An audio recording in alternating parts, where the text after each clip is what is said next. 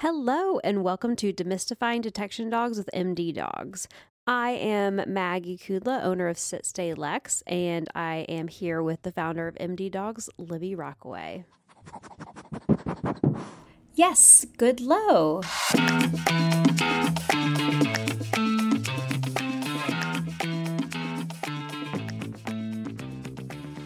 I'm excited to get started and discuss all things Diabetic Alert Dog. Go ahead and grab a drink, get comfortable, and we'll jump right in.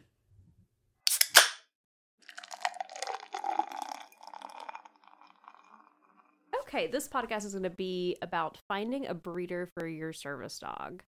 We'll first go into, I guess, where to look to find it. Yeah, that sounds good. Yeah, okay. All right, Libby, you can start. We can start. well, the bad news is, is I don't know of any perfect place to find one. I mean, there's places that I look, but to be honest, I there's not like one location that is my go-to spot. So when I'm looking, because I look for pretty much exclusively English cockers now, um, I follow a lot of Facebook pages and I ask them individually about certain questions I have and certain needs that I have. Um, but there's not a great singular place. With that being said, I, I do think that there are options, right? Like um, we've talked about Good Dog. I think it's gooddog.com, I believe is what it's called. Yeah, right. Um, I but I think they, for example, started out super strong, and lately they have gotten not quite as strong in terms of like not quite as reputable. Of they determine their different grades of a breeder. Yeah. and it's unclear how they determine that, and they don't necessarily share like results of health testing, which Mhm. for me is a problem. I don't like. I don't want Good Dog declaring whether this dog is a okay breeder. I think it's good, great, and excellent or something. Yeah. Um, and I'm not comfortable with that. I want the information myself. Mm-hmm. So that I mean, it's one. It's a good place to start, I guess. Yeah. Yeah, and I've been seeing some breeders complaining about Good Dog, that they're actually breeders Yeah. on Good Dog, and they're considered reputable breeders, which we'll go through a list of like traits of a reputable breeder versus just a regular breeder or a puppy mill type. Um, but again, they don't think that Good Dogs is doing as well as it used to be. Yeah. It used to be like, oh yeah, you go to Good Dog and find like a decent breeder, but now it's very I don't know Mhm. what happened. I don't know if it's like they just lax on the applications, or I don't even really know the process too well. But Yeah. yeah, no, it's just not not it's not great anymore. No, I'm not sure either. I think, to be honest, I think a lot of it comes down to money. Yeah. I think that Yeah. they started taking a greater cut from the breeders, and I'm not sure if it's on the breeder or the buyer's side that take a percentage or both. But I just know that I have also seen breeders complain about it and stop using it. And that's fair. Like, Mhm.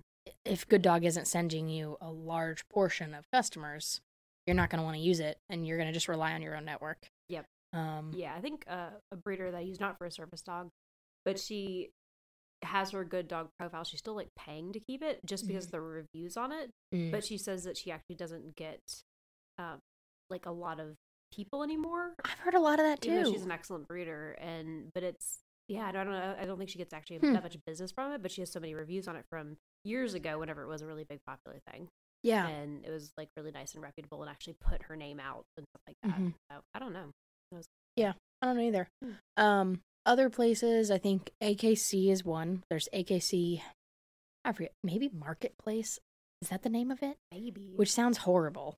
yeah Um, and to i feel be like with- honest. with, the akc it's just dogs I, and you can correct me Lily, because i am not breeders aren't like my focal point in a lot of things but AKC is just dogs that like can be AKC registered. And just because a dog can be AKC registered doesn't mean that it's a well-bred dog. Mm, Man, I was That's- just about to go on a rant, and Yeah. you said it a lot faster. yes, that is that is a big thing. People are like, oh, well, it's AKC red, like it can be AKC Ugh, registered. That's not a big deal. that is not. Yeah, th- that is not a big deal. I know. It, I mean, it's cool. Like your dog can be AKC registered, but it's not. That's like the tip of the iceberg of like a good dog, Yeah, and a exactly. good breeder. And like 95% of service dog, or even, you know, and especially diabetic alert dog owners, don't care and won't ever need it. Yeah, unless you're going to do competition with your dog, there's no reason to have an AKC number. And even that, unless you're going to do conformation That's true, specifically. If you want to do agility, you want to do obedience, you want to do rally, you want to do literally any of the fun things, in my unbiased opinion,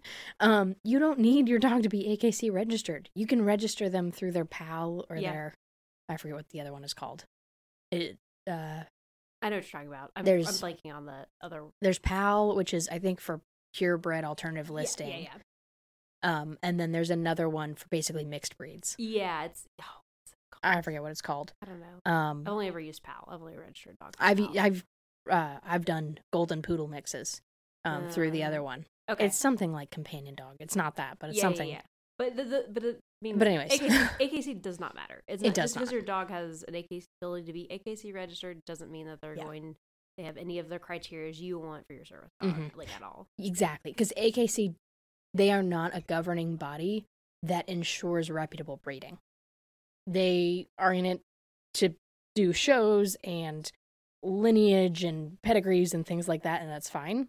They have their own business model, but they are not ensuring that the dogs that are being bred through them are reputable. Mm-hmm. I mean, I just got Chip two months ago, and he is. I just registered him with AKC. He has his numbers and everything. Um, he was the epitome of backyard bred and poorly bred, and Yeah, you know we just got his health testing done, and it was awful. Um, you got his health testing back. yeah, well, it's uh, it sent off to OFA, but Okay. um, I asked my vet about it the Oh, day of, and I also asked the good old Facebook world, which was a mistake Always a mistake. definitely a mistake. Um, when we talk about health testing in this podcast, we can go more over that. But basically, it's not good for Chip. But he's AKC registered, Yeah. and that's pretty common.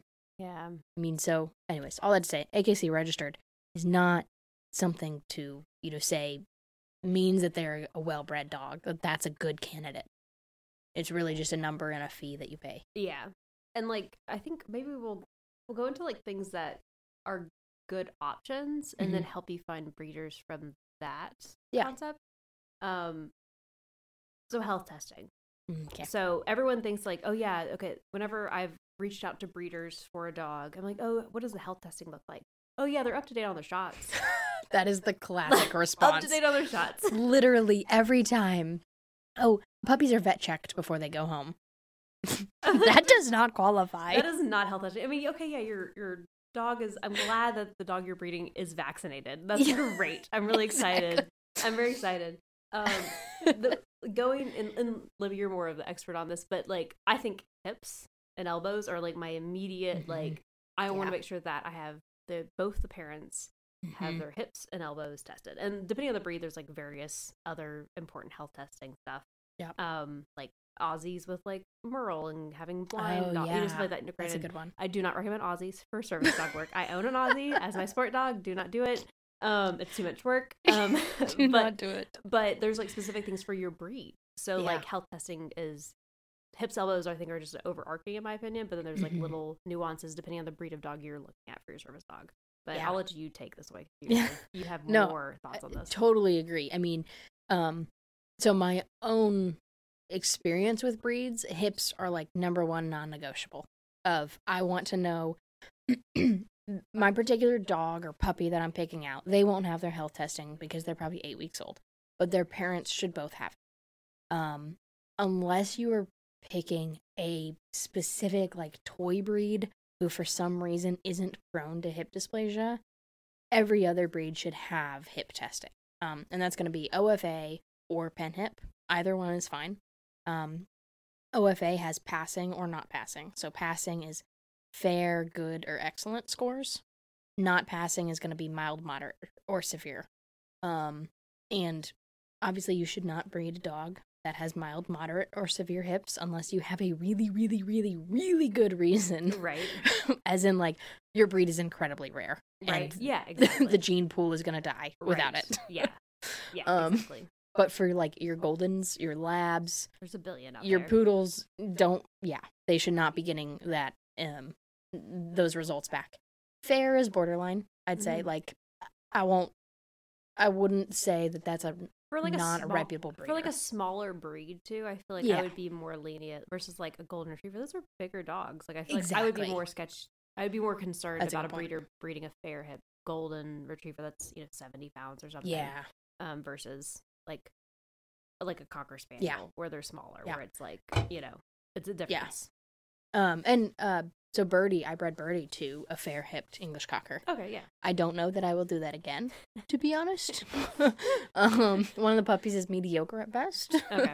um, but That's it's also a small breed, like you said. So even with those results, that like the, the offspring's hips aren't great, at a lower risk because they're going to be 25, 27 pounds. Mhm. That's a lot different than a 75 pound golden walking on those same hips. Yeah.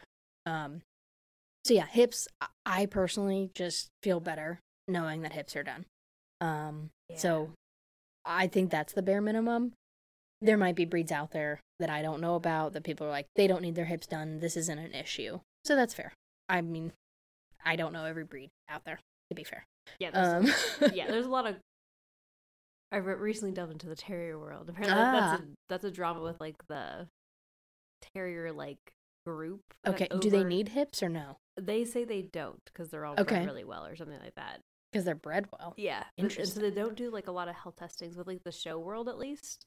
I don't know. I can I don't know. enough. Interesting. I'm I'm very baby into it, and apparently that's that's, like a drama where it's like a lot of people that are have been in the terrier world for a long time. They think Hmm. that their breed doesn't need Yeah. health testing because they've been breeding healthy dogs for a long time. But yeah, so it's like Hmm. if you never tested it, how do you know if it's not right? Yeah. But that's that's a conversation that I does, feel like like for service dog work. I could go on this tangent. Oh man, yeah, that's interesting. Okay, I I feel like I want to come back to that.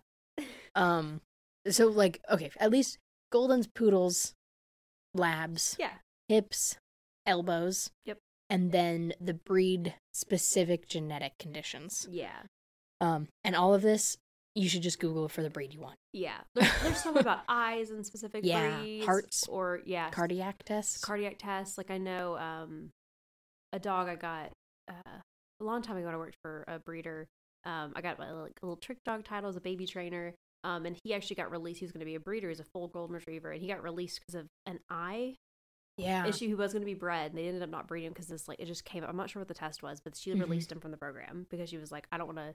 It didn't affect him at all with his eyesight, but there's like a Mhm. rare chance it could be passed down. Like it was like a ten percent chance that he could pass it down to his offspring, and the breeder kind of mm-hmm. because she was like, I don't want to risk it, like moving down Yeah. the lines, even though it probably won't be a problem. Um, but yeah, I don't know what exactly it was. Yeah, um, but but that's a really good point. Is reputable breeders are going to say, "Hey, I have tested X, Y, and Z on my dogs, and they are clear for it." Yep. And they will not say, "Oh, my dogs are super healthy, and their puppies have been healthy too." Yeah. Right, because when you breed a dog, they're probably two to five years old.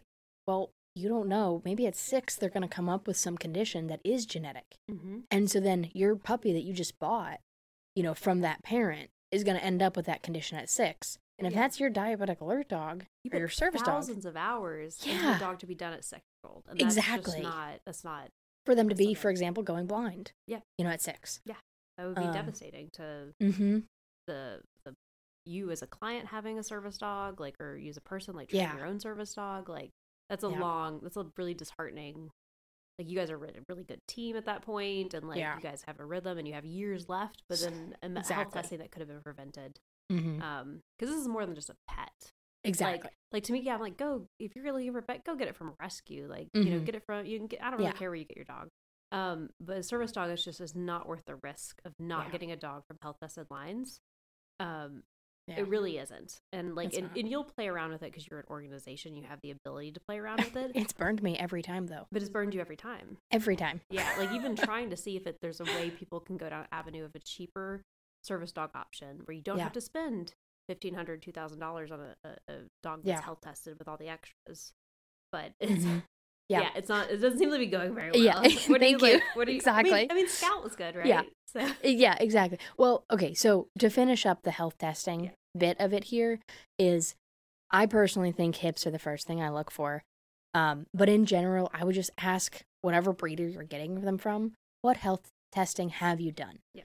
And if they say the dog is vet checked, the dog is healthy, all the puppies are healthy, or anything along those lines, and they don't say, hey, here's their OFA links, here's the PennHIP report, Yep. or here's the re- the even the embark report for genetic diseases. Mhm. Um, I do think that breeding dogs should have more than just an embark Yes. report. Yeah. Um, so that's that alone isn't going to cut it, but just basically look for them being educated and having um standards, Yeah. high standards, and Mhm. something much more than oh well, our vet cleared them. Yep. Because that's not going to be that's not good enough. Yep. Um, but then to go back to your question about the you know the ones that I get that are AKC registered, um, because I'm pretty sure Scout was AKC registered. Um, I think I got the papers for her, and um, Chip was also AKC registered. Mac was not. Um, but I mean, I've rescued three of them, which were all three purebred dogs. Yep. So all three of them, one English Springer, one English Cocker, and one Labrador. So three different breeds. These are the only three that I have rescued, and all three have horrible health testing results. like Scout- Scouts? scouts were um passable to be a diabetic alert dog. To be fair, Okay. but her hips were worse than breed average. Okay. Yeah, Um, not- And all of my well bred dogs have hips that are at least breed average or better. Um, but hers were worse than breed average. So not enough, you know, especially since she's not doing mobility. Her job is to just like walk around high school and sniff blood sugar. and lay down and sleep. and sleep, exactly. Yeah. Um that wasn't a concern for placing her, and that wouldn't be a concern for like a self trainer. Yeah. That's fine. Yeah. Right? Um, but Chip, I haven't gotten his official results back, but they don't look good. He has one hip that is very shallow socket. Uh, He also has a spine issue, turns out, oh no. which might never cause an issue, but it might. But see, like you're a per- like you're you you've bred your you're working Uh. cocker birdie, yeah, but you're not a breeder. But like you're looking at this like from like yeah, it's it's not it's not great. it's not great. It's not great, Like, Right? You didn't breed this dog, but it's like you're trying to like give a cheaper option. But exactly. Like he was free, right? yeah, Well, within seven days, I spent a thousand dollars to get rid of all of his uh, hookworms and roundworms and every UTI. parasite, plus his UTI. Like a thousand dollars in seven days. he's very cute though. He's very cute. That's good. And then I just spent six hundred and fifty dollars to find out that he has hip and possibly spine issues, maybe elbow too. Debatable. we haven't gotten these results back. Um, but all of that is like yeah, six hundred fifty dollars to find out I can't sell him for much, yeah. right? Like So you spent free, free dog ended up being what eighteen hundred dollars. at least. You know. Yeah, Yeah. he's So- gonna be eighteen hundred dollars with had him for like what two three months. I think one. month Maybe and a half. Oh, yeah, yeah, Yeah. I don't remember when you got him. But, Exactly, yeah. like- so it's like basically if like theoretically like if you would have gotten him from a breeder, he wouldn't have come with all these issues. Yeah. He wouldn't. He would have good hips and elbows. Like Mhm. two thousand dollar dog, two thousand dollar puppy. Like Exactly. I could get a well bred puppy for two thousand dollars pretty easily. I mean, not super easily, but Mm. I could find a well bred English cocker for two thousand that's eight weeks old. Yeah. Um, and I guess I'd have you know the the puppy shots and things, but Yeah. even that that's you know that's that's part five of- hundred dollars maybe over the first year. Yeah. Like that'll be fine, and then you have a dog that can be a working service dog. Yeah, sooner rather than later. sooner rather than later exactly Yeah. um and so i don't regret it with chip like that's you know Yeah, I he needed out that's fine maybe we'll place him as a pet maybe we'll make him in home Yeah. dad whatever Yeah. but it's just not just because they say free doesn't mean they're free they're not free. They're not free. They're gonna And- be so much work. exactly and just because they're akc registered he's akc registered i mean The poor thing was so beat up. and he, and he was so scraggly looking right like yeah. he came from horrible lines clearly Yeah. So, anyways, yeah, it just it, AKC registered doesn't mean anything. Health Mhm. testing is truly important. Yeah. but it's going to also minimize your options. Yeah. That's the thing is like it's I'd rather I'd rather spend the money up front than just wait until I have you know, I save up the money for my two thousand twenty five hundred dollar Yeah. dog Mm-hmm. that I know is not gonna have any like debilitating yeah, issues at least as well as you can. Exactly. Like like yeah, there's always a chance a dog that you get from a really good Mm-hmm. breeder and does all the health and like they may have an issue. they might have a liver shunt. right. That that is a possibility. That could Possibility. happen. Um, but also that I don't know. It just, it just seems to me like as if I if I'm going to self train a dog, that is what I'm going to look first. Yeah. And that's Yeah. just that's just it. Like it's there's because it also is the heartache of like Mm-hmm. and then also you have to get a second dog Yeah. So you get then So then what? That's a good point. So then you like so you have this dog and then three years old they have to have hip surgery, let's say. Like Mhm. worst case scenario. And then you have to get another dog to train to be a diabetic or diabetic alert dog after you've yeah. already sent trained this dog, this dog's going in public, hmm you know, by three years old they're doing really well, and then you have to start all over. Yeah. You know. Yeah, exactly. And now you're not a one dog household, but you're a two dog household, Mhm. and one of them can't work. Yep. And that's assuming that you didn't have any dogs to start with. Yeah.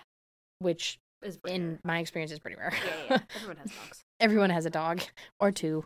I mean, so then you're going from two to possibly four. Yep. Right. and that's just not yeah you might yeah it's just it's obviously like we're speaking from like we've just seen a lot Yeah. and we just like this is us just like from the war zones of like talking to clients with like a dog that Yeah.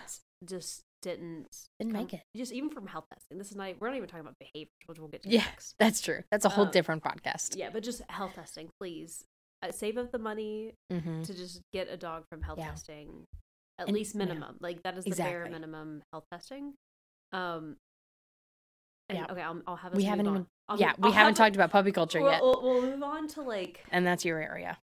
well person I'll, I'll I'll not just say puppy culture I'm gonna talk about like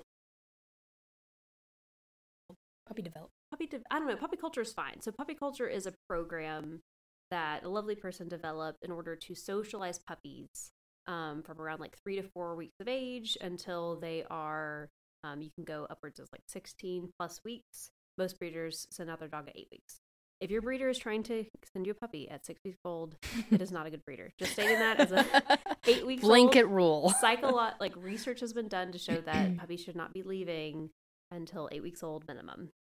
Um, I'll just say that as a blanket statement. But puppy culture is a a very well put together program that breeders that want their puppies to be very socialized. So we hear that word a lot to various various things.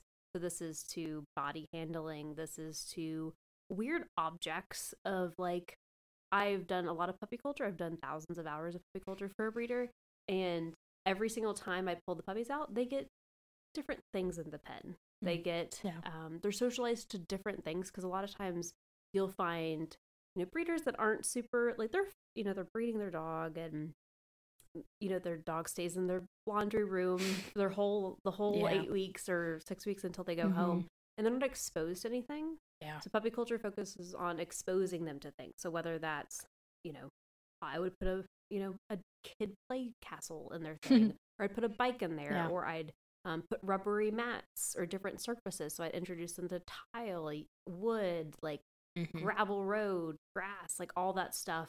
Um, it's just that's one part of it. Um, so object intro is a really important thing because you, as a service dog, like your dog is going to be experiencing so many new things, Yeah. and you don't want them to bat an eye.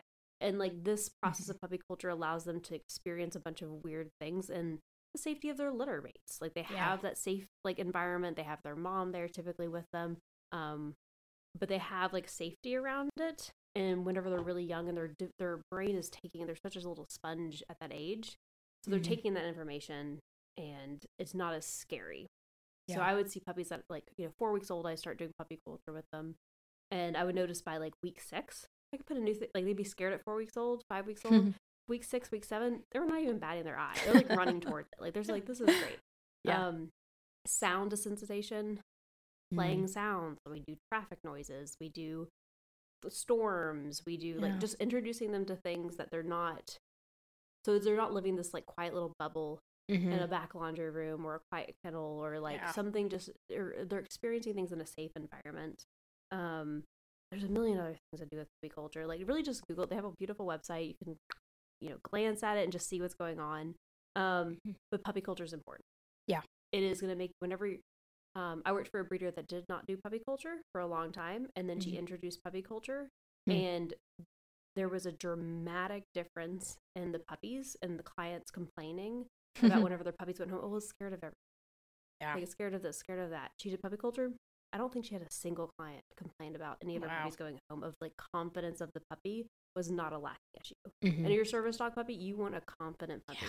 You That's your not- most important skill. you have to have a, if, if they Yeah. go off the bat like from the critical like developmental 16 weeks and younger is very very very Yeah. important just google it I can, I can go forever, but just Google it. There's a very important critical learning experiences that they're having. And if you Mhm. start the earlier you start, the better it is. Yeah. Um. So even if you get a puppy and you for some reason didn't do puppy culture, you can do puppy culture with your puppy too. That's true. They there's an Yeah. entire book on it that you can look into. Um. But I would say it's it's worth the money going with a breeder that does Yeah. puppy culture. Um, at least as some form of socialization. Maybe they don't follow everything in puppy culture to a Mhm. T. I think that's Yeah. okay. I don't think you have Yeah. to follow everything. Um, it's a lot. Um, It is like, a lot. we had a puppy culture like full time, and us trainers were doing puppy culture as well because it couldn't fit into it. It's a you you did puppy culture with your litter. I did three quarters of puppy culture. I'm not gonna lie. Like I followed it as best as I could, It's a lot. but I was getting behind, and I had one litter of seven in my thousand square foot house. Like this litter was my life. Yeah, I mean, I slept next to him for two weeks. it's adorable. Like that was my life eh, Yeah. for the nine weeks that I had them, Mhm. and it was still a lot. Yeah. So bless the breeders who can do it with multiple litters at Mhm. a time. I don't. They must have hired staff because I couldn't handle it. Yes. Um, yes. like, but it's it's not for the faint of heart, and it's not something that you just stamp on there as like, oh yeah, we did puppy culture. Like, if there's a breeder who says they do puppy culture. Ask them about it. Ask them what that entails. Mhm. Because if they're like, "Oh yeah, it's just like general socialization," it's it's so much more. It's so much more. if they're putting that many hours into it a day, hopefully they will tell you all about what it entails Yes. because it's And also like how the, lot. how they're how the puppy you're, you're looking at how they Yeah. did the puppy culture. So like I- exactly I, and I don't expect all breeders to do this. The breeder I worked for, we were very good at keeping information on each puppy. So we had like a scoring system of how they handled puppy culture each Mm, that's great. and I this is kind of insane. I think I just went a little haywire with it. Did you Um, implement this? Yes, I did. okay, Um, yeah. Like they got a, they had a range. Pretty sure this isn't done now. yeah, no, this is this is me cool because there was other staff doing it, and I wanted like I just wanted to know how their dogs did and if I should Yeah. change things. Like I got a little obsessed with it. Um, but uh, I think it's just important. It's just I don't know. And, and if as a Yeah. breeder, like I would talk with like clients about like like we had a certain a lady who specifically what do we call her? I don't know, puppy extraordinary. Like she would like essentially like try to place the puppy with the client based off of like their needs. okay. Um, but a lot of times I end up talking with clients about like their puppy's personality. Like, so we're Mhm. six weeks old, like about to pick like where they're gonna go in the next two weeks, and I would spend I would spend like forty five minutes talking on the phone with a client, Wow. like like of a range of litters. They get first pick. Like Mhm. we have eight puppies in this litter, and I'm talking like I'm looking at their puppy culture notes, and I know all I know everything about their puppy because I've spent you know an hour to 2 hours Mhm. every day with their puppy, you know, Wow. and so at least the litter and Yeah. Being able to talk about it, you Yeah. know, is the most important part. Like I can talk about your puppy and its personality and Mhm. its adapted. Like you live in New York City, okay, you're gonna need the most part, like Yeah. most confident puppy there is. Mm-hmm. You live in the middle of nowhere country, okay, you can get away with something Yeah. that's a little less. Granted, Yeah, just but- Exactly. I mean, uh, so like to zoom out a little bit, I think that is actually what's super important is that somebody will do what you were doing or that puppy extraordinaire was doing, right? That somebody is going to talk to you about what your needs are. Mhm. They're not going to send you an email and say, "What puppy do you want?" Yep. Right, They'll and then it for you. and let you like pick based on color. Yeah. Right? no, no, no, no. they can ask if you like have a preference for color in case they have you know two or three that are equivalent but they need to be giving you the time of day and asking about what you're interested in what your you know expectations are for this puppy Mhm. um and that can be in lots of different forms like some old school trainers just want to have a call with or breeders just want to have a call with you right Yeah. um some people are going to have an application some people are going to have a zoom call with you like i think it can look like a lot of different things Mhm. but they shouldn't basically if you evaluate it from their end and they are just putting a random puppy with you because they don't actually know that much about you that's a red flag and i would choose a different breeder to be honest Yes. Yes. The breeder should the breeder should pick your puppy for you. Yeah. And they should have to interview to find interview you to find that out Mm-hmm. and don't be scared away by that that's because No, they're trying to find like the perfect dog for you Yep. because they care Mm-hmm. it's not because they're you know rude or stingy or whatever it's because this is not amazon No. right like and yeah and and if you're looking for a pet, like yeah, sure, pick it. Don't really you pick, Pick by color. Pick by color. You'll deal with whatever that you have. You'll love the them. most fluffy. I don't know. I don't really. Exactly. Um, but if you're looking for a dog for your service dog, the dog that you're going to depend your life on, you're Yeah. going to have to like find a breeder you trust. So Mhm. like, but a breeder that's doing that is probably only going to be more trustworthy because they're going to, you know, the breeder at least I worked for. They had an application process Mhm. and very detailed. I don't know. Yep. It probably took you 20, 30 minutes to fill out at least. Yeah, And at least. then then we had someone that would go through that and then they'd funnel that information to the puppy culture, aka me, of what the person's looking for. And I would we would basically go and sit down and I would discuss like we would range out which puppies would go to which Yeah. client. And Yeah. then we'd base we'd, we'd take that to the client and um because we we know the I mean, granted, puppies when at that age, it is you don't know exactly what they're going to look like down the Yeah. road, but at least we have a general idea Mhm. of how to move forward. Um, You're basing it on something. so I base so there's a lot of another thing that uh, the puppy culture I think is actually more important in the long run, and the trainer or the owner or the breeder or whatever one that's dealing with the puppy is more important even than temperament testing. Yes. Um, oh, absolutely. So temperament testing, I think, is like let's say phase three of this conversation. yeah. Oh wait. Okay. A Okay. Quick, quick bounce back Okay, to phase two before we Okay. go on to phase 3 Uh-huh. But that, I like this. the The phases are The good. phases. Um, but back to phase two is puppy culture is what we're referring to, which I think is the most well known as almost name brand. Yeah. Right. It's I don't know what the equivalent is because I don't buy name brand things. Um, but there's other off brand things Yeah. like Avidog, um, is up and coming. Yeah. And so I think if your breeder does something like Avidog, that's okay too, Mhm. right? Like they all have good intentions. Puppy You- socialization. Exactly. You just Yeah. need to ask the breeder, hey, do you do puppy culture? And honestly, if they say no, but I do Avidog, or no, but I do X, Y, and Z, Mhm. then that's honestly probably fine. As long as like, they're doing something. They need to do something structured or be able to talk intelligibly to you about why they chose what they're doing. Yep. But if they say, no, but my dogs are raised in my home and I've got three kids and they love kids, that's probably going to be a no go. all puppies love kids. Oh, exactly. And and it's actually it's not a negative that they have kids. that's fine. Yeah, but like also they have to do with things on top of that. But if- kids playing with them. Exactly. If that's their selling point, is that, oh, I have kids that play with them all the time. That's kind of a red flag of, hey, I'm a breeder who just like breeds dogs and sells them. And my I kids don't. play with puppies. and my, exactly, my kids Yeah. play with the puppies. Like, so that's just something red flaggish that I look at. It doesn't mean that you're not going to get a good dog from them. It's just not something that I would invest in as a creature that will potentially save my life. yes, exactly. Right? Like, Yes. so just kind of you know all of this is just our basically our our thoughts and our suggestions of how to minimize your risk Yeah, we're talking about minimizing risk. Like you're welcome Yeah. to go and do all the risky things. you can go to a shelter pick out a dog and and try to make the first one that looks i you know gives you eye contact right? yeah I, yeah, no, but this, go for it This, this conversation is about minimizing risk. It's Yeah. not like we're trying to like set everyone up for success. exactly yeah This is the conversation. Um, we're not like demeaning because like you, you've tried a billion times to try dogs that are not from any of these things. it's not going well but yes so you're you're trying it like you're trying to like do it where it's like a a, a.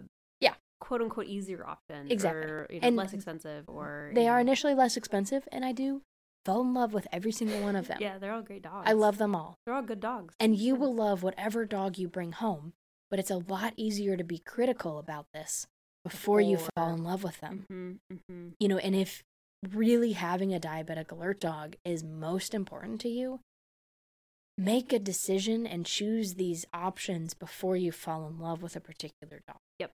Like I almost think that's worthy of putting at the beginning of the podcast. right we'll- we'll Maybe we need to back. insert that in at the, as our teaser because I really think that's where diabetic alert dog self trainers fall apart is they fall in love with a dog and then they try and make them their diabetic alert dog. so hard not all dogs supposed to be diabetic alert dogs They it's like it's like saying all like your kid you have a kid you're like you're gonna be a doctor well not everyone's gonna be a doctor i'm not gonna be a doctor i'm a dog ev- trainer Except not Like- every five year old wants to be a doctor. right and the- there's no reason to make it you know Yeah. like make it a- maybe they don't like blood like it's like- Exactly. it's like there's no Maybe they don't like school. service dog work is very very very hard for dogs it is Yeah. literally it's very unnatural as someone like you've trained a billion more service Exact- dogs than me, it's unnatural for them to live in the environment we're putting them, and they have Yeah. to be stellar. I don't think it's it's a pressurized environment. Yeah. It's it's a whole it's a whole thing, and Mhm. not all dogs are meant to do it. I would say No. eighty percent of dogs in the world, maybe even more, are not Yeah. are not supposed to be service dogs. Exactly. You're like just trying to put a you know a round thing Square a- peg into a round yeah, hole. exactly. You know. Exactly. And so like and so that's that's what we're saying. It's like Yeah. you minimizing minimizing time. You don't want to waste your Yeah. time. You don't waste your money. Yeah. This is yeah. And it's a lot easier to be We're just- logical we're about just trying that. to about it. but it's so much easier to be logical before you fall in love with that super cute golden retriever puppy that your neighbor bred, yes. right? Like, that's wonderful. I'm glad your neighbor is offering this to you. But if you want a golden retriever, let's make sure it has hip health testing. Yep. Otherwise, you're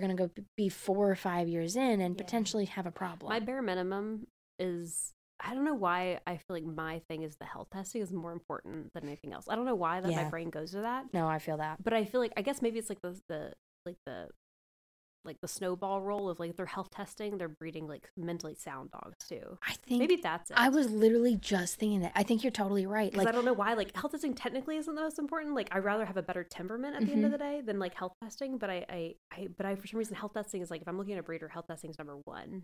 You're completely right. Because if they're doing health testing, then really, it's really, really, really likely that they are raising the dogs correctly. Whether Yeah. they use puppy culture or Avidog, or even just expose Old them, school exposure. old you know. school, Yeah, I exactly. don't know, just something. they have standards and they understand the standard that dogs should be bred to. Mm-hmm. And they're not just breeding, you know, Fido and Fifi together in their backyard. Yeah. Who like, oh, we love them. Right. I know. I um. I'm gonna call my father. I think he may listen to this podcast sometimes. He has this standard poodle, a party poodle, Oh man. and he is constantly wanting to breed this dog. And Prince is Prince. While he is a party poodle, like he's the dumbest poodle I've ever met. He's kind of sweet, but he's not even like He's that kind great. of sweet. Health testing, not a not a, a single thing in the world. And and I, I do love his name is Prince. I love Prince, but like for the love of all that is out there, do not breed this dog, father. And I'm constantly trying to get him. He's constantly trying to breed him, but thankfully Yeah. Prince is not, you know, performed well enough. But Yeah. like, but like I'm like, don't breed. And I'm like, it hurts my heart because like I am, I am like, this is all all I care about is like this, like creating Yeah. a world of like healthy, like Mhm. making it easier for everybody else to have a dog, especially service Yeah. dogs. And like, yes, I, my dad loves his dog, and I'm sure your neighbor Yeah. loves their golden retriever Exactly. and it, and and they want to breed it, but it does not mean Prince should not Yeah. produce service dog puppies. I mean, that's Like, a perfect example, yeah. though. It's with all the best intentions, right? All he lo- he loves his dog. Like everyone's gonna love everyone, everyone should have princes in their life. Yeah. Right. Like, and that's how so many of these, in the industry is called backyard breeders, or in the UK is called puppy farms. Okay, right, I like- puppy farms. Okay. It's puppy mills over here, puppy farms over there. There's backyard breeders, but like kind of all of those honestly start out with the best intentions Yeah. of we love our dogs we think more people want them Yeah. right um so i totally agree like that's there's nothing yeah, there's nothing necessarily wrong with like puppy mills or one thing. Puppy mills are Yeah. like we'll go. There's another. that's tangent, a whole different topic Backyard breeders are like people that like they really love. Yeah, they love their dog and they want to breed Yeah. it. they like they love them Yeah. and i love my dogs too and so they just think that everybody should have more of them Yeah. you know but it's not. and that's another thing for pets which we're not going to talk about we don't talk about no Pet- pets. yeah, how to choose your pet dog. That's a different story. But at least for how to choose your service dog, you don't want a dog coming from that. No. I unless you have unlimited ability to have as many dogs as you want Mm-hmm. and you have no financial constraints You have to have money. because you can pay for mhm. as much training or and as much as many vet bills as you want. Mm-hmm. That's great. Honestly, more power to you. If you want to go pick up a dog from wherever, But And try. you just would buy it from an organization at that point. if you do have that much money. That's Yes, true. That's valid. true. Unless you just have no self control like some of us. That's true. Like Livy, she sends me dogs every week. I tried to buy one yesterday. Fun No, fact. You're not allowed. It was a year. It was like two years old, He was an English cocker. Oh my gosh. He You was seventy five dollars in rehoming of Kentucky Facebook group. oh my god, it's gonna cost you sixteen hundred dollars Eh, to fix he absolutely issues. will. He will cost me sixteen hundred dollars to fix. You have to get rid of sad. a dog. I'm gonna speak for your mother. I know. I know.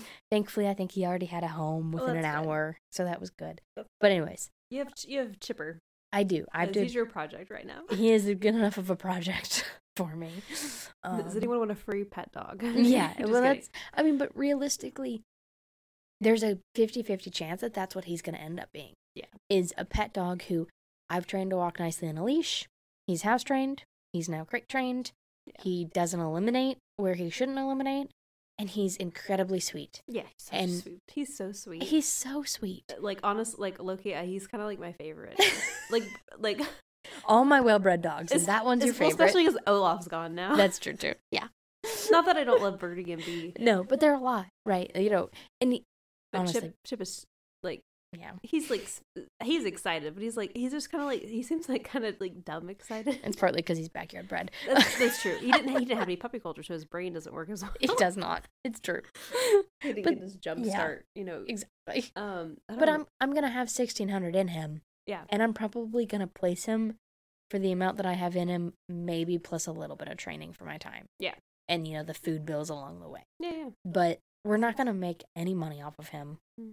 unless for some reason his OFA comes back Better. wonderful and everybody on face everybody least- on Facebook is completely wrong. Yeah, at least fair or something. Yeah, fair. Uh, uh, anything passing for him will be Mhm. fine.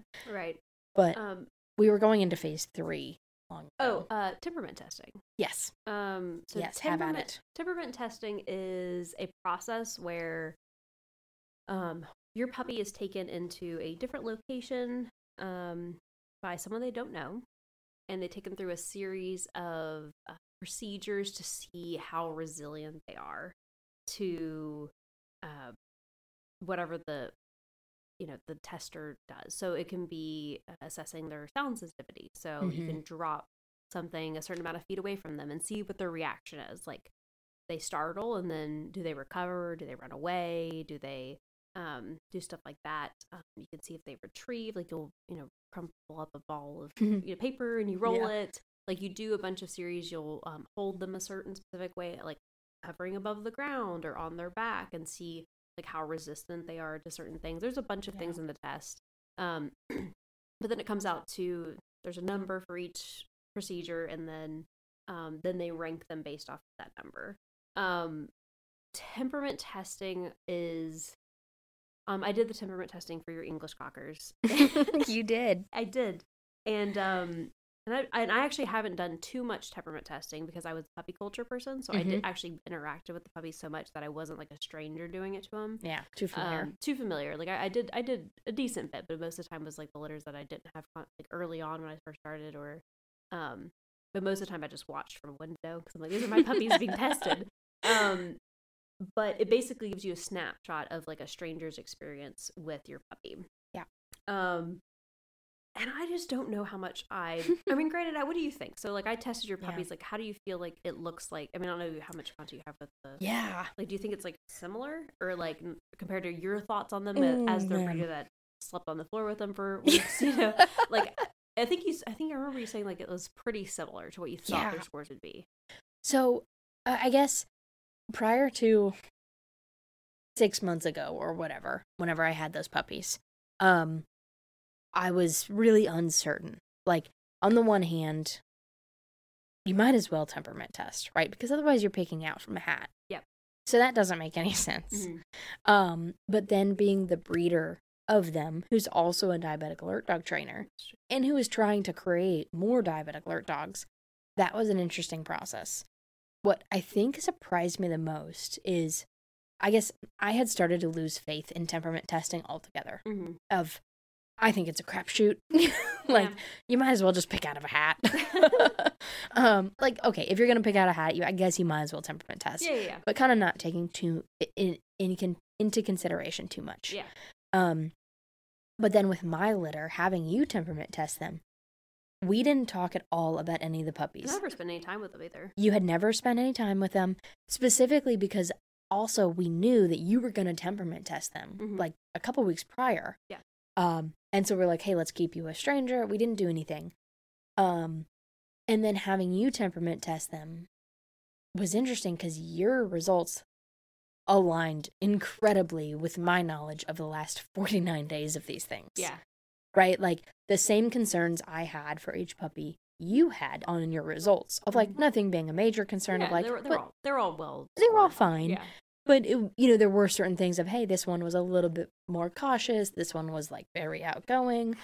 you know, it very much aligned. Um, which I think to me was super interesting because, you know, if you have a breeder who maybe isn't just isn't as communicative or something, um, maybe they don't have as much experience with the litter or something for some reason, then it is a good idea to go temperament test. Yeah. Because it's a pretty good replication actually of where they're at. With that being said, I still am not sold on how much that is in line with what they become as adults. Yeah, that's that's I feel like actually more the argument. I almost would like to like temperament test them now. Granted, they all went off to do jobs, so I think for like pets, they had like a, they've Mhm. had a lot of exposure. But I wonder, like almost like temperament testing your at a year old, Yeah. like an adult temp test. So I know guide dog organizations have been doing this, and I, uh, this is a very bad dog trainer cognition person of me, but I can't for the life of me res- remember the results. Um, but I know at conferences that people have talked about this, that they are working. I think it's Guiding Eyes Probably. Has been doing a lot of research on if we temperament test them at this age, how does that align with what they are as adults? And I know that there's a good portion of evidence that says it does not align. Yeah. Um, and to be honest, I could see that. Yeah.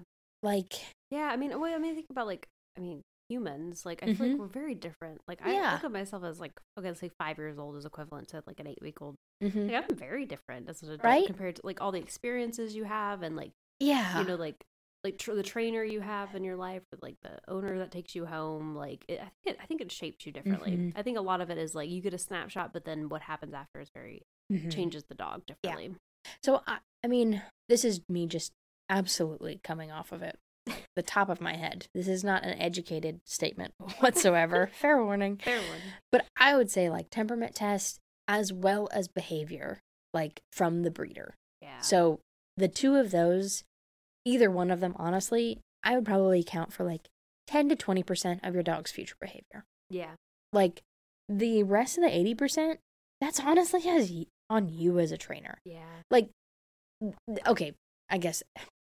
So there's 10 to 20%, which is yeah the breeder. There's a good chunk of it, maybe 50% that is genetics of just you're going to turn out to be what you're going to turn out to be. Yep. yeah And then after that is you and how you raise them. Yep. Like you can turn a 100% dog into a 70% dog. Yeah. You can turn a 100% dog into a 100% dog. You can turn an 80% dog Yeah. into maybe a 100% dog. yeah You know, depending on how you raise them. yeah there's a there's a nature nurture conflict in the dog training world and world and i think it's i think it's it is genetics Yeah. you know so and it also is um, how you raise them i think it's Yeah. a combination but it, there's definitely a combo and i'm Mhm. speaking from i got a puppy at eight nine weeks old my australian shepherd who's my sport dog and for the i did not think this dog would ever have any fear-based human reactivity because i'm like i'm a dog trainer like i can perfectly raise this dog perfectly and it did they not like go, to keep us humble. it did not go like my my dog Yeah. was you know she's three and she's fine like she my Yeah. demo dog at work and like blah blah blah and she can be in Yeah. public and blah blah but that's 50% of that was her genetics like she just had that in her as an Mhm. australian shepherd being insecure of strangers and um, as a trainer i've been able to like work past her genetics at least a decent bit but she'll never be a golden retriever No. to people and, And think you about can- that Yeah. forward yeah You can only imagine if she wasn't with a trainer, what she could be. Yeah she'd be a Right? Like, yeah, she would realistically be a mess. Like, you have worked for three years to build her confidence and tailor things exactly to what she needs based on your experience. Like, you train dogs with clients for clients. Like, you have extensive experience. And now nobody would know that she's reactive in all Yeah, reality whenever you meet her. You know that she's reactive in certain environments or whatever, but you know that because you're a trainer. Yeah. But if she was with somebody who just bought a Australian Shepherd puppy, was like, this is going to be great, Yeah. they would have a very different experience with that same dog. Yeah, they would. She would be at home all the time. Like, with, like whoever took Melly, if it wasn't me, they, she would just be a home dog. Yeah. Melly can literally. She goes with me everywhere. Like she can Yeah. go to like outdoor venues with crowds, and like Mhm. she's fine. And blah blah blah. Um, but don't waste your time with your service dog that has any type of Exactly. re- like a human fear based reactivity. Yeah. like this is like don't. It's not. Yeah because you know just like that example like a lot of dad trainer self trainers are not dog trainers Yeah, Right? I can never make Melly, and I I am a very I, I like to think I'm a good trainer. you Mel- are a good trainer I like to, but i could never make Melly into a one. diabetic alert dog. Yeah. there's no way that she would ever enjoy or like being in public as Mm-hmm. Yeah. a service dog. If you had gotten her as a potential diabetic alert dog to train for somebody you would be like no thank she you would have been cut at six months old, maybe even sooner. She Yeah. would have been cut. Like, Yeah. no, you're going, you're going away. and Like, that's as a very experienced trainer Yeah. who has worked with all sorts of dogs all sorts of reactivity fear reactivity diabetic alert dogs like across the gamut like all sorts of dogs you just can't can't make it. turn yeah you can't turn them into something that they're not Yep. And there's a certain amount of you just have to You have to just, you have to, you have to, yeah. The nature nurture thing is you have to look at the dog, and Yeah. I'd say, do you have a point?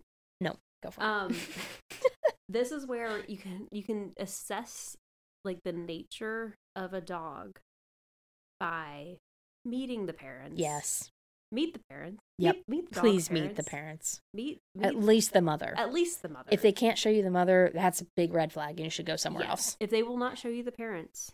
Yeah. Because like a lot of times readers, the the father will be maybe across the country because they're shipping maybe in georgia Yeah, they, they yeah, right. They, they're shipping the semen in from somewhere. Like there's there's a chance that you won't be able to see the father um just because of geographic issues. Yeah. Okay, fine. But if see find spend time with the parents. mm-hmm. Yeah. Like and, and almost like see yeah, like just just meet the mom, uh, try to meet the Mhm. dad. If they're weird about it, that is a whole yes different story that that could be underlying of puppy mill Mhm. type things or um Yeah.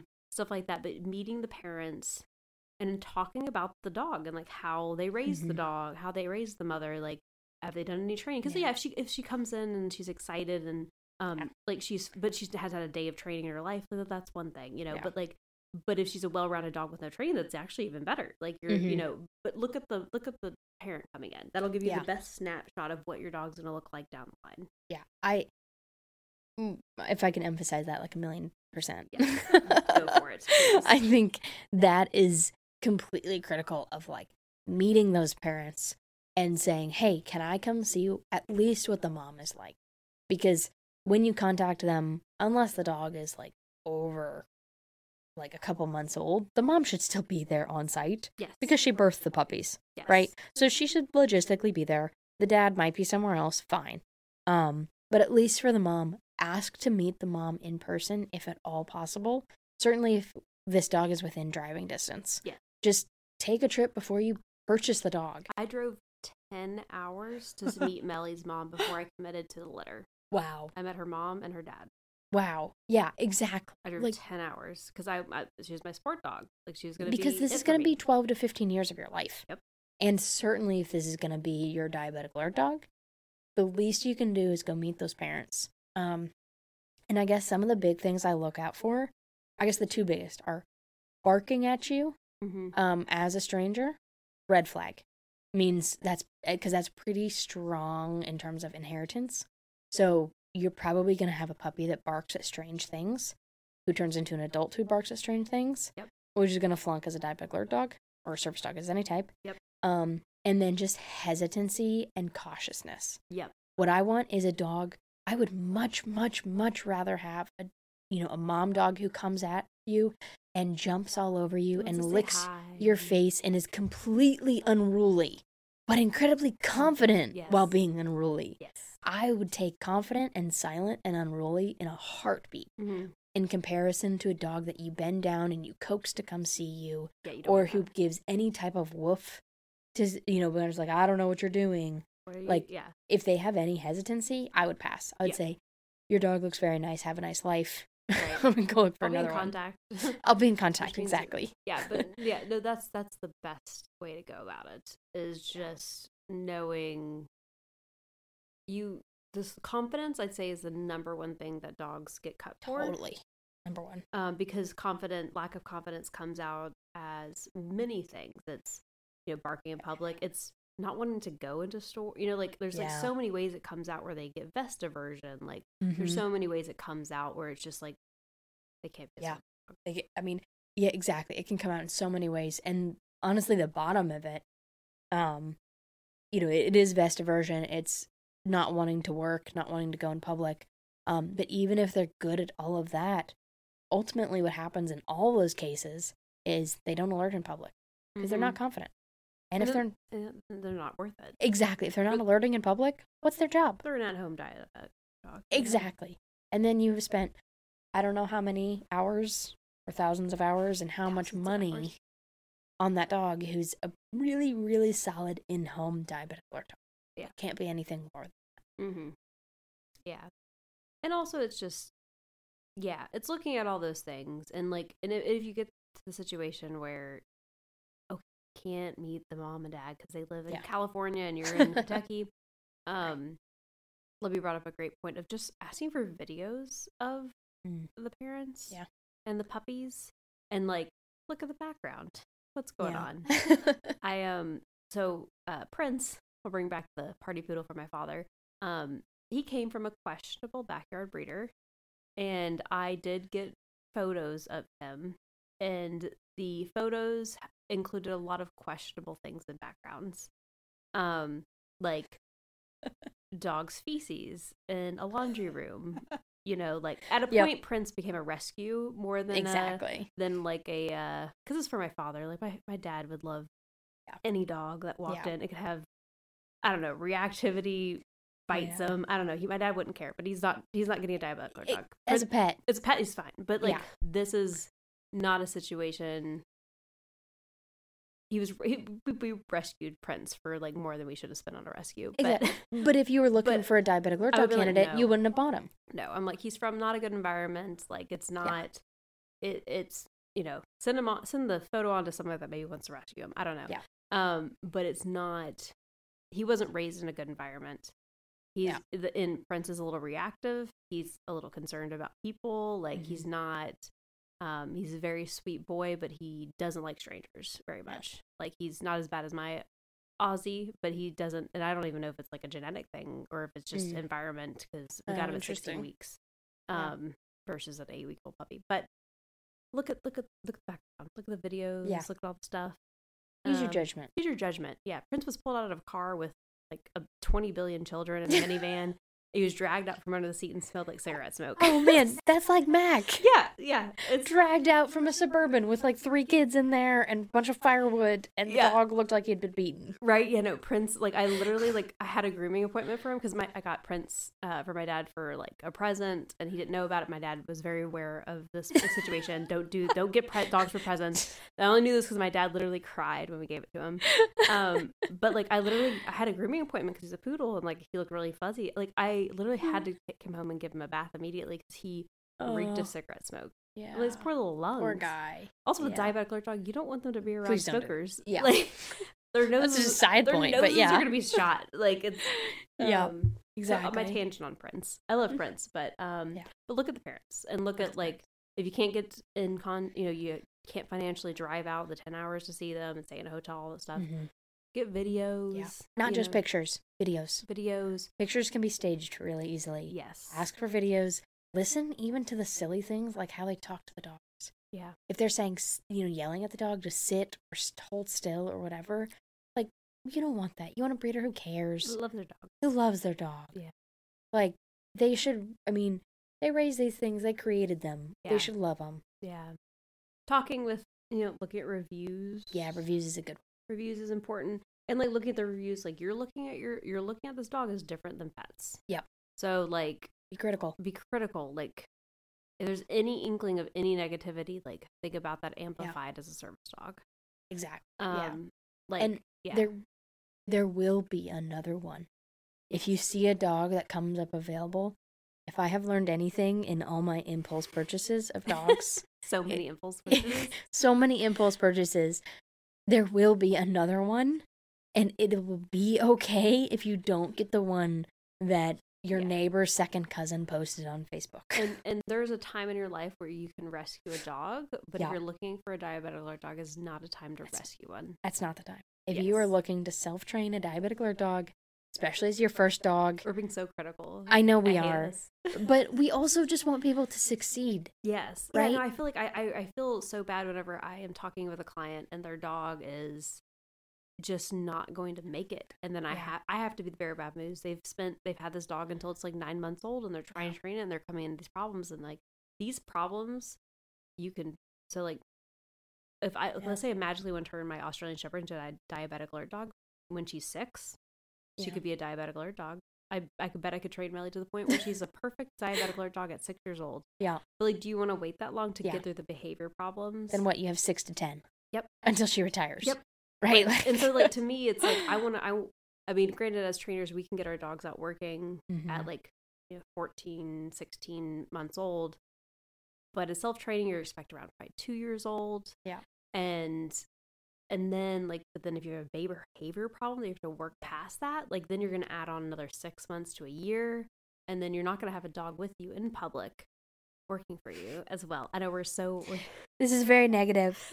but we're just uh, the idea is that we're wanting you to look at this more than just like because we get as humans we get really soft around dogs we, Yeah. we just like we put our whole heart into it like we see a dog and we love it and we assume the dog loves us and we just Yep. like have this whole emotional experience we're very fuzzy around dogs yeah.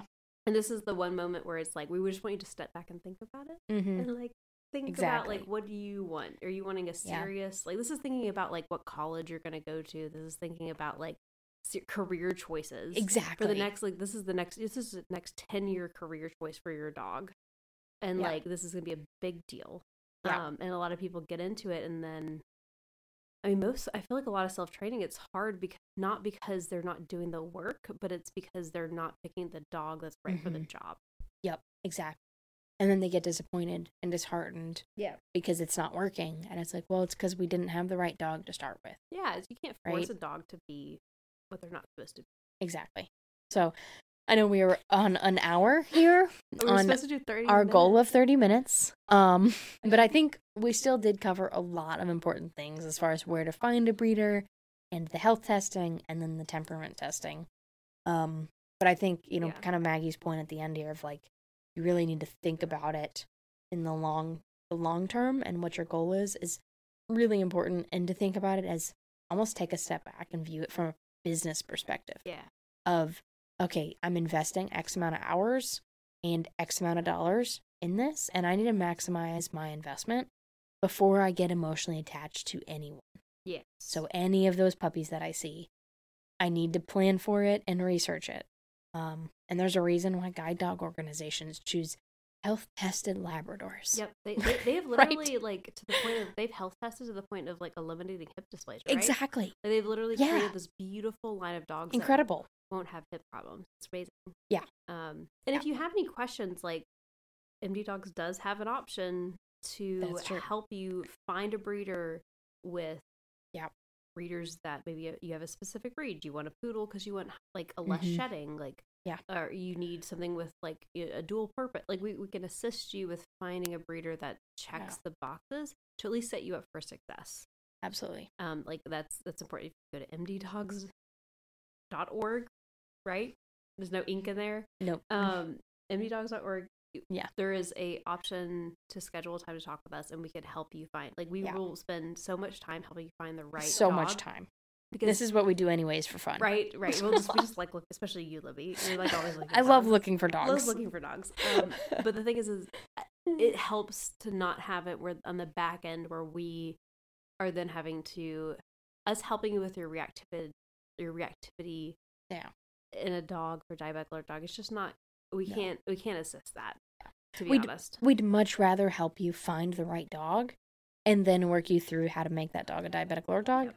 Rather than having you come to us with a six month old dog and have us be the person to tell you we just don't think the dog's the right fit. Mm-hmm. Like that's we hate that probably just as much as you, to be honest, Yes. because it is brutal. Yeah. Like, we would love to help people find the right dog, the right candidate, and help Mhm. them, you know, kind of figure out what their needs are, whether that's a breed or a source of that dog, um, and really work on it from the start. And then from there, give you guidance or even send you off on your own. Yeah. If you just want help finding a dog, we're happy to help with that too. Yeah. Like, We will, yeah. And honestly, that'll help you. Like, it'll be easier so you don't, you'll still need a trainer if you're a diabetic dog, but Yeah. it'll help you to get to the point where you're not going to need to train much. exactly. Like, i- in the end, it's going to, it's going to save you some money by It will. a dog off the bat. And, Yeah. and there's a client I worked with, and, and she won't mind me talking about this, but she got a, a golden retriever from a family friend and we worked with for months and i was like honestly after like two months i'm like there is like a 30% chance this dog is going to make it as a diabetic alert dog. Like we can keep working at it if you'd like Yeah. just so he's a well-rounded pet. Um but he just ended up not doing and they do sports with them and stuff like that and he's fine.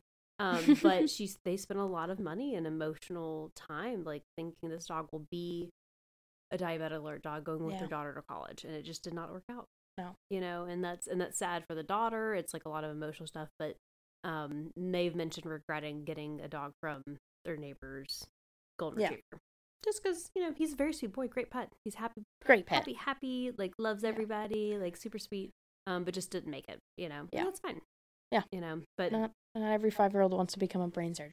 Yes yeah he is not a brain surgeon he's You like a really good lifeguard or something Exactly. he gives, like li- he, gives, he gives lifeguard. lifeguard energy i don't know why like he's like i'll save you I love that. you know i don't know why i put him as a lifeguard um Anyways. but just just very sweet. So I think taking the lesson that we have all learned of picking out dogs. We've I've worked extensively. I've I've literally interacted with close to a thousand puppies that have gone out to a breeder. I've worked with I've been around friends that have bred their dogs. Um you have bred a litter of puppies and you've worked for a breeder as well Oh. um and we just we know we know just listen we know all um i broke libby with that one um no but it's but it's starting off on the right foot is the best Yeah. way to go it is. The best paw And It is the yes, the best paw to start off with. So yeah. all right well, yeah. we can in there but i think this is think about this as positive like you're just going in with a best foot forward hmm um, and setting it off right versus, um, you know, picking a way that may end in more heartache than you want. You know, Yeah. it's a lot easier to make these tough calls right now yes, rather yeah. than after you fall in love with the dog, and certainly after you bring one home. yeah, yeah. You don't want to get rid of the dog that just didn't Yeah. make it as a diabetic. You're gonna keep it. you know? Exactly. Um. Yeah. Well, we'll, we'll end on that note. Uplifting note. It's a rainy fall day here in the bluegrass, so maybe that Seemed appropriate for the day. Seemed appropriate, you know. Um. But yeah, I mean, I think that's it. I think that wraps it up for today. But uh, feel free to email us at, at uh, mddogsinc at gmail.com or uh, visit our website, mddogs.org, as well for any more information. I think we have some blog posts out there on uh, picking a dog and temperament testing and things like that. Um, and always happy to help you find the right dog for you. Yeah, I think we have one dog available as well. Birdie, who's a working We cocker do. spaniel. Um, That's she's true. also the the mother of a lot of uh cocker spaniel puppies out there. Um, and she's looking for a home that a person that is also active that wants to play Yeah. fetch with the dog. So she's a little bit more of a working playing cocker. Um, but she's absolutely perfect in every way. um, you just have to like playing fetch. As long as you like playing fetch, she's your dog. She's your dog, right? But yeah, All right. Toodle. sounds good. All better.